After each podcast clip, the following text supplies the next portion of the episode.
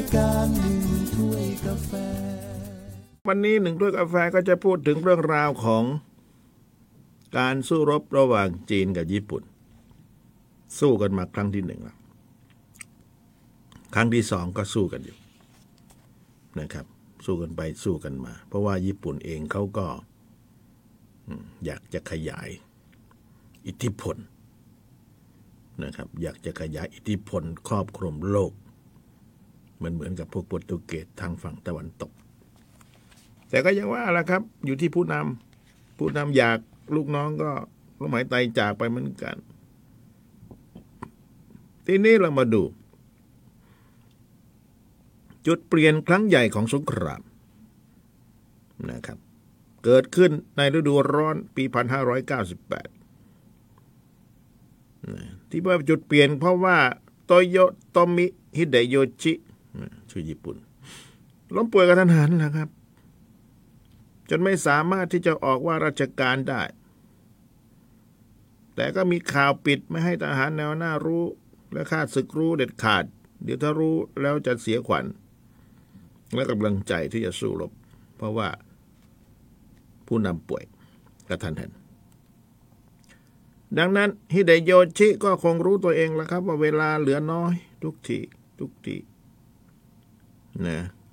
เพราะว่าหายใจพังงาบพังงาบเป็นปลาบูทองอยู่ ก็เลยออกคำสั่งแล้วครับ ออกคำสั่งสุดท้ายที่เตียงเขานั่นแหละนอนพังงาบพังงาบอยู่ บอกว่าให้ถอนทหารออกจากเกาหลีทั้งหมดนั่นแล้วก็แต่งตั้งผู้สืบทอดอำนาจตามเจตนารมณ์ของฮิเดโยชิ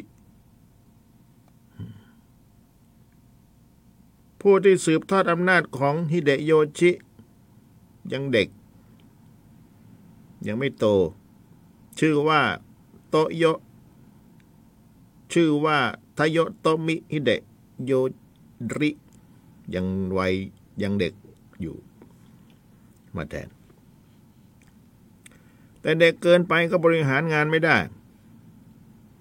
ก็เลยตั้งผู้สำเร็จราชการขึ้นมา ชื่อโงะไทโร หรือผู้อาบุโสทั้งห้าที่คัดเลือกมาจากสภาไดเมียว มาจากไดเมียว ผู้ทรงอำนาจที่สุดในตอนมีห้าคนนะครับ มีอำนาจมาก สั่งซ้ายหันขวาหันได้หมดทั่วประเทศ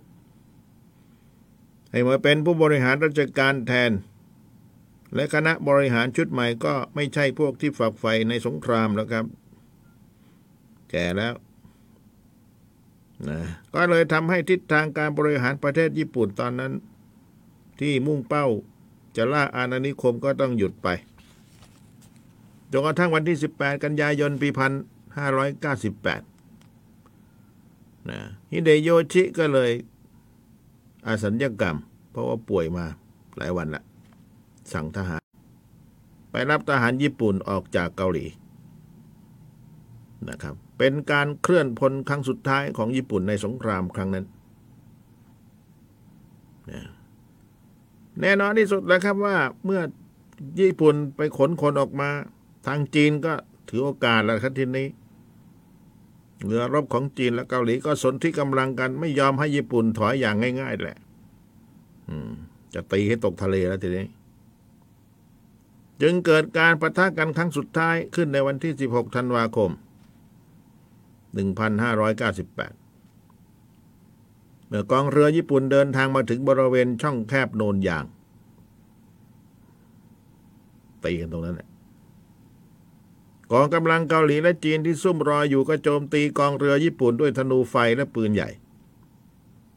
ยุทธนาวีนี้รู้จักกันในนามว่ายุทธนาวีโนนยาง มันชื่อบ้านเราเนี่ยโนนยาง โคกยางโนนยางเนี่ยประมาณนี้นะแต่เขาชื่อโนนยาง แล้วก็ถือว่าในการประทะครั้งนั้น เรือญี่ปุ่นถูกจมไปกว่าครึ่งหนึ่ง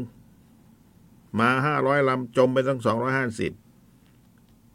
ทำให้การล่าถอยของกองทหารญี่ปุ่นต้องหยุดชะงักไปด้วยเหมือนกันเพราะเรือไม่พอคน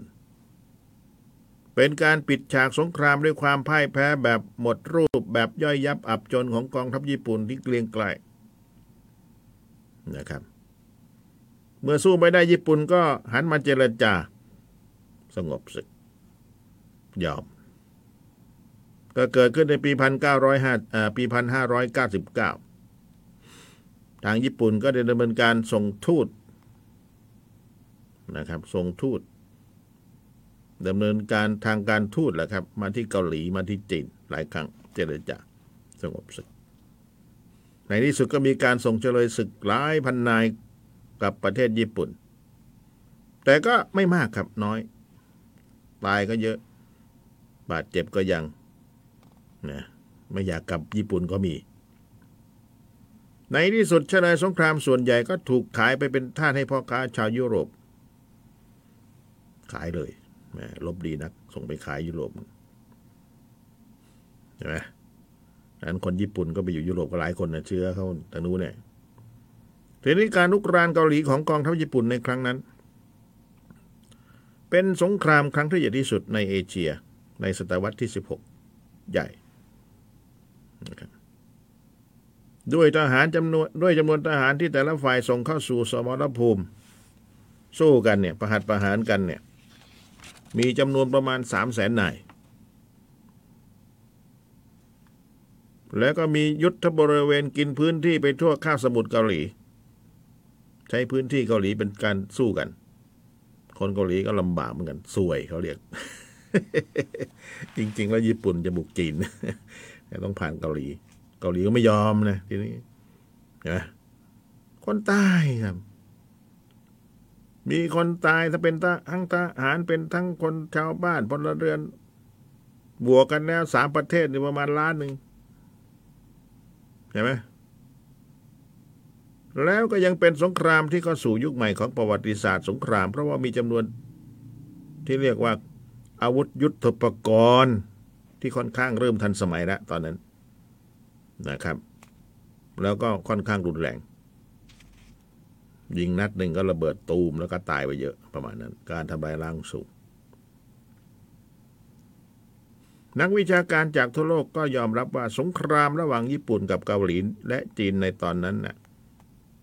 ไม่แพ้สงครามในประเทศแถบตะวันตกในยุคสมัยที่ใกล้เคียงกัน แน่นอนที่สุดแล้วครับว่าเมื่อสู้กันหนักขนาดนั้น ผลของสงครามความเสียหายก็มากเช่นกัน ส่งผลกระทบไปยังทุกฝ่ายที่เกี่ยวข้อง ไม่ว่าจะเป็นญี่ปุ่นชาติที่ก่อความก่อสงครามก็โดนโดนด้วย แม้ว่าจะเป็นเกาะอยู่ทางนู้น มาส่งทหารเข้ามา ความพ่ายแพ้ได้สร้างความเปลี่ยนแปลงให้ประเทศญี่ปุ่นอย่างมาก ญี่ปุ่นเคยแพ้มาแล้วพูดพูดถึงกันนะไม่ใช่จะแพ้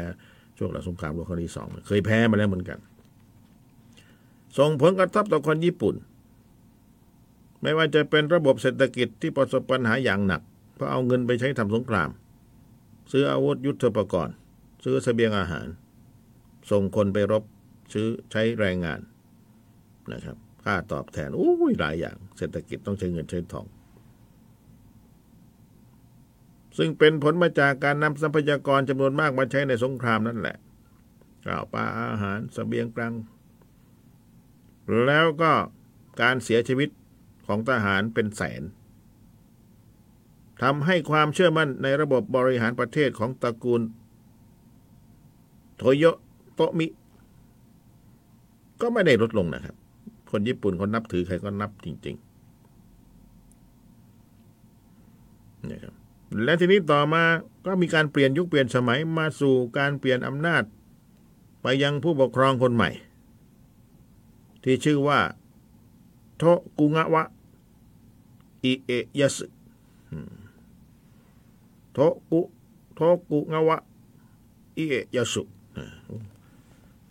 ที่หูนี่คืออ่อนอ่านยากอ่านยากไม่ใช่ง่ายไม่ค่อยคุ้นอะไรงงงงะๆนะคนนี้ไม่ธรรมดา เป็นโชกุนปกครองประเทศนะครับ เพราะว่าหมดยุคของไดเมียวเป็นใหญ่โจกุนไม่เป็นใหญ่แทนนะครับ ส่วนทางฝ่ายจีน ถึงจะได้รับชัยชนะและสูญเสียกำลังพลน้อยกว่าประเทศญี่ปุ่นก็ประสบปัญหาเหมือนกันนะครับ เพราะสงครามมันไม่ปราณีใครนะ สงครามต้องสร้างความสูญเสีย คือไปต้องยิงต้องฆ่าต้องกินต้องอยู่ใช่ไหมล่ะกองทัพก็ต้องเดินด้วยท้อง ต้องส่งเสบียงไปปลูกข้าวไม่ได้ เพราะมัวแต่สงครามยิงกันอยู่ คนปลูกข้าวก็ส่งข้าวไปส่งน้ำไป ส่งอาหารไป จีนก็สูญเสียเงินทองท้องประคังจำนวนมหาศาลไปกับการทำสงครามกับประเทศญี่ปุ่น เพื่อปกป้องประเทศเกาหลีเหมือนกันนะ ในที่สุดก็เกิดกบฏแมนจูขึ้นในประเทศจีน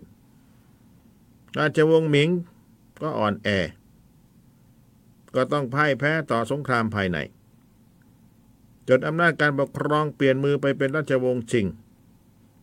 ที่สถาปนาโดยชาแมนจู นี่แหละ สาเหตุที่หมิงล่มเหมือนกัน ส่วนหนึ่งนะครับ ประเทศจีนเนี่ยยุคหลังๆนี่มีไล่จากล่มสลายของระบบกษัตริย์ก็จะมีชิงใช่ไหมล่ะชิงราชวงศ์ชิงก็ล่มสลายในยุคสมัยของถ้าเทียบได้ก็ประมาณกรุงรัตนโกสินทร์นี่แหละรัชกาลที่ห้าแล้วเหล่านี้นะย้อนขึ้นไปก็จะเป็นหมิง ย้อนขึ้นไปก็จะเป็นหยวน ย้อนขึ้นไปก็จะเป็นซ่งใช่ไหมล่ะราชวงศ์ไล่ไป แต่ว่ายังไงก็ตาม แม้ว่าจีนญี่ปุ่นจะเสียหาย แต่คนที่เสียหายมากที่สุดคือเกาหลีครับ เพราะว่าทั้งระเบิด ทั้งปืนกล ทั้งคนตายทั้งบ้านเรือนล่าเป็นหน้ากองแหลกเป็นแหลกหญ้าแพรกเป็นแหลกลานใช่เลย คตินี้สุภาษิตนี้ช้างสารอะไรช้างชนกัน ช้างชนกันหญ้าแพรกย่อมแหลกลาน นี่ใช่เลย เกาหลีเป็นหญ้าแพรกเลยแหลกลานเลย นะช้างเวลามันสู้กันมันก็ใช่ไหมต้องเหยียบเหยียบหญ้าเหยียบแผ่นดิน เหยียบต้นไม้หักหมดโอ้ยนะครับ เกาหลีก็เช่นกัน เพราะว่าเกาหลีนั้นใช้เป็นสมรภูมิรบสงครามครั้งนั้นก็สร้างความเสียหายให้กับเกาหลีมากกว่าทุกครั้งที่ผ่านมา พืชผลทางการเกษตร พื้นที่เศรษฐกิจส่วนใหญ่ของประเทศก็ได้รับความเสียหายจากสงคราม ความอดอยากโรคระบาดมามากมายแต่โจรผู้ร้ายมีให้เห็นทั่วทุกหย่อมย่านะไม่มีเงินทำไง ก็ต้องขโมยนะไม่มีเงินทำไง ก็ต้องไปปล้นเขากิน ขอไม่ได้ใช่ไหมล่ะ ต่างคนต่างก็หวงปล้นเลยฆ่าแกงโอ้ยตามมาใหญ่ๆอย่าไปสู้อย่ารบกันนะครับ สงครามอย่าไปปรารถนานะชักศึกเข้าบ้านในยานะ สร้างความแตกแยกความสามัคคี ไม่ใช่สบายนะสู้กันนะครับ บ้านเมืองไม่ไหวนะเศรษฐกิจแย่ ไปทุกหัวเราแหงนี่ขนาดว่าจีนเนี่ย เห็นไหมไม่ได้เป็นสนามรบก็ต้องเศรษฐกิจสูญเสียบางงานต้องส่งเงินส่งทอง ซื้ออาหารการกิน ซื้อลูกกระสุนลูกระเบิด ไปให้ทหารไปรบกันที่เกาหลี ญี่ปุ่นก็เหมือนกัน ส่งกองกำลังส่งสเสบียง ส่งอาหารไปเหมือนกันก็เศรษฐกิจแย่ญี่ปุ่น ไม่ได้ดีขึ้นเลยสงคราม ตอนนั้น สมบัติของชาติมากมายถูกทำลาย รวมทั้งศิลปะวัฒนธรรมและวิทยาการต่าง ๆ ก็ต้องหยุดการพัฒนานะครับ นับว่าเป็นผลกระทบของสงครามที่รุนแรงที่สุด เท่าที่เคยมีเกิดขึ้นในประวัติศาสตร์เกาหลี ในตอนนั้น แต่ว่าสงครามก็ใช่จะสิ้นสุดลงนะครับ ก็ยังสู้กันมาเรื่อยๆ ทั่วนี้ ประเทศเกาหลีก็ยังตกอยู่ท่ามกลางสงครามจนกระทั่งแบ่งเป็นเกาหลีเหนือเกาหลีใต้ในเวลาต่อมาหลังสงครามโลกครั้งที่สองลำบากนะครับ บ้านเราใกล้ๆอย่างที่เขมรเนี่ยเห็นไหมนะพรพศเกี่ยวสัมพันธ์พวกนี้โอ้ยพาคนเขมรไปตายนับถือลัทธิคอมมิวนิสต์ต้องการให้คนเท่าเทียมกัน ใช่ไหมล่ะ คนที่เป็นหมอเป็นแพทย์ หมอกับแพทย์เดียวกันไหมนะปอค้านักธุรกิจนายธนาคารครูนี่ฆ่าก่อนเพื่อนเลยครูนะพาไปบ้านนอกคอกนา นี่พูดถึงกระเบนเลยนะเกาหลีจบไปแล้วก็พาไปทำไร่ไถนา คนตายเป็นล้านครับพี่กระเมนอดอยากปากแห้งเกิดทุกพิกภัยคำว่าทุกพิกภัยคืออดอยากทั้งประเทศ แบบวงกว้างนะครับคำว่าทุกพิกภัยเปิดไปดูคำแปลแล้วเนี่ยเออทุกพิกภัยเนี่ยโอ้ยลำบากนะครับเกิดสงครามผู้นำบ้าอำนาจเขาเรียกต้องการเปลี่ยนแปลงการปกครองให้คนดี คนกินคนกินดีอยู่ดีแล้วพวกนี้ไม่ใช่มีความรู้ไปเรียนต่างประเทศมาก็ ส่วนใหญ่ก็จะเปลี่ยนแนวคิดนะกะว่าให้ประชาชนมีความสุขที่ไหนได้ ตายเป็นล้าน ประเทศเขมรตอนนี้ก็โอ้ลำบาก ตอนนี้ก็เริ่มฟื้นขึ้นมาหน่อยหนึ่งนะครับ บ้านเราก็ดีขึ้นเยอะนะครับ ถ้าว่าไปแล้วถนนหนทางนะการทำมาหากิน ก็เปลี่ยนไปเยอะ ทุกวันนี้นะครับ ร้านรวงอาจจะดูคนน้อยๆ แต่ว่าถามดูแล้วก็ขายได้อยู่ที่คนดูน้อยเพราะว่ามีคนรับส่งสินค้ามีอาชีพใหม่เกิดขึ้นมา อยากกินอะไรก็กดแอปขึ้นไป โหลดแอปมาแล้วกดปุ๊บปั๊บปุ๊บปั๊บสั่งมาเขาขี่มอไซค์มาส่งถึงบ้าน อยากซื้อของอะไรกดทางมือถือก็แก๊กก็แก๊กส่งถึงบ้าน เร็วบันทงหวันไม่ต้องไปเดินห้างแล้วตอนนี้ ห้างลิงเหงาลิงเงียบ ประตูน้ำเงียบเชียบเลย ไปเมื่อสัปดาห์ที่แล้ว แทบจะไม่มีคนเดินนะโลกมันเปลี่ยน โลกมันเปลี่ยน นะครับที่พูดพูดเนี่ยก็ออกทางวิทยุอ่าวิทยุเมื่อก่อนก็โอเค คนก็ฟังเยอะนะก็เปลี่ยนมีสื่อใหม่มาออก Facebook ออก YouTube แล้วก็ถ่ายทอดไปทาง Facebook YouTube อุ้ยนะฟังกันทั่วเอาละทีนี้กลับมาคุณดารงยังพูดเรื่องจีนกับญี่ปุ่นอยู่สู้กันอยู่ ทีนี้จีนกับญี่ปุ่นก่อนที่จะเกิดสงครามใหญ่ หลังจากความขัดแย้งในศตวรรษที่ 16 ทุกคนก็มีแผลนะครับ เมื่อสู้กันแล้วก็ต้องเลียแผล เข้าใจว่าเลียแผลนะนอนนอนเลียแผลอยู่ใช่ไหมนึกเห็นสภาพไหมวิทยุไม่เห็นภาพก็ต้องพูดอธิบายเข้าใจนอนเลียแผลอยู่ ทั้งจีนทั้งญี่ปุ่นก็จับมือกันนะครับทีนี้ มาเจริญสัมพันธไมตรีในช่วงระยะเวลาหนึ่ง เพราะต่างก็มีความเปลี่ยนแปลงเกิดขึ้นมากมายในประเทศของตน ต่างฝ่ายต่างต้องเผชิญทั้งศึกนอกศึกในจนประเทศต้องอยู่ในความวุ่นวายอ่อนกำลัง จนไม่มีใครจะฆ่าใครแล้วตอนนี้ เพราะว่าสู้กันมาแล้วเหนื่อย ทีนี้ช่วงระยะเวลาสสงบศึกนั้นก็กินเวลายาวนานกว่า200ปีนะครับนานเหมือนกันนะ200ปีนี่ยนอนเลียแพอยู่200ปีประวัติศาสตร์ของทั้งสองชาติตลอดจนช่วงเวลานั้นก็มีเหตุการณ์ที่สำคัญเกิดขึ้นมากมาย และเป็นเหตุการณ์ที่จะนำไปสู่การเกิดสงครามใหญ่ในศตวรรษที่ 19 ไม่เข็ดเขาไม่เข็ดเลียแผลอยู่ 200 ปี พอถึงศตวรรษที่ 19 ก็จะเอากันอีกแล้ว ทีนี้เมื่อย้อนรอยศึกษาประวัติศาสตร์ของทั้งสองประเทศคือญี่ปุ่น และก็ประเทศจีนในช่วงเวลานั้นเนี่ยก็จะทำให้เข้าใจเรื่องราวของสงครามในศตวรรษที่ 19 นะครับ เพราะว่าในช่วงศตวรรษที่ 16 จนถึงช่วงที่ทั้งสองประเทศเริ่มขัดแย้งกันอีกในปลายศตวรรษที่ 19 เนี่ย มันก็น่าสนใจอยู่เหมือนกัน 200 ปี 250 ปีที่สงบสุขมานอนเลียแผลกันอยู่นี่ก็ไม่ใช่เลียธรรมดานะครับ ก็สะสมกำลังเหมือนกัน คนมักใหญ่ไฟสูง หลังจากที่พ่ายแพ้ในสงคราม หลังจากที่ญี่ปุ่นพ่ายแพ้ในสงครามบนคาบสมุทรเกาหลี ในปี 1598 ในศตวรรษที่ 16 ที่ว่า ผลจากการทุ่มกำลังพลและงบประมาณมหาศาลในการทำสงครามกับประเทศจีนและเกาหลีทำให้ประเทศญี่ปุ่นต้องอยู่ในสภาวะอ่อนแอนะครับ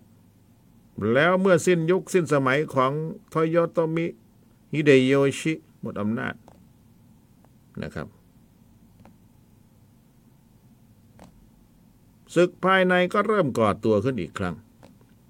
ลบกันเอง ไม่ลบกับคนอื่นก็ลบกันเองทีนี้เจ้าเมืองจากหลายแคว้น ต่างคิดเป็นใหญ่ในแผ่นดิน แล้วก็เริ่มก่อสงครามระหว่างแคว้นขึ้นมาในญี่ปุ่น จนเกิดการรวมชาติขึ้นมาอีกครั้งหนึ่ง เมื่อโทกุงะวะอิเอะยสึไดเมียว ยอดนักรบสามารถใช้กำลังเอาชนะแคว้นต่างๆ ได้หมดในปี 1600 หลังจากเป็นใหญ่เหนือทุกแคว้นแล้วอิเอยะสึก็ตั้งตนเป็นผู้ปกครองญี่ปุ่นทั้งประเทศ ที่มีอำนาจอย่างแท้จริง โดยขึ้นดำรงตำแหน่งโชกุนนะครับ และก็สร้างอารยธรรมใหม่ขึ้นมา เป็นการเริ่มต้นของยุคสมัยเอโอ นะครับ หรือยุคโทกุอุวะนะครับ นโยบายการปกครองแบบโทกุงาวะนั้นไม่มีการล่าอาณานิคม เหมือนกับที่ผ่านมา และมุ่งเน้นไปที่การพัฒนาประเทศ อีกทั้งความสัมพันธ์กับประเทศจีนก็เป็นไปด้วยดี ทั้งสองประเทศได้มาทำการค้าร่วมกัน อีกทั้งยังเปิดรับอารยธรรมจากชาติตะวันตกที่เดินทางมาค้าขายกับญี่ปุ่นมากขึ้น เริ่มเปิดประเทศ แล้วพวกตะวันตกก็นำความรู้ใหม่ๆ มายังเกาะญี่ปุ่นมากมาย ที่เห็นได้ชัดก็คือเทคโนโลยีการเดินเรือที่พัฒนาไปมาก ผลพวงของการรับวิทยาการจากชาติตะวันตก แต่โชกุนเอียยะสึก็ครองตำแหน่งโชกุนเพียงสองปีเท่านั้นแหละครับ เมื่อการเมืองเริ่มนิ่งก็ส่งมอบอำนาจนะให้แก่บุตรชายที่ชื่อ โทกุงาวะฮิเดะตะดะ ที่เข้ามาบริหารประเทศ โดยยังมีโชกุนคนเก่าควบคุมดูแลอยู่ จนถึงปี 1616 โทกุงาวะอิเอยาสึก็ถึงแก่อสัญญกรรม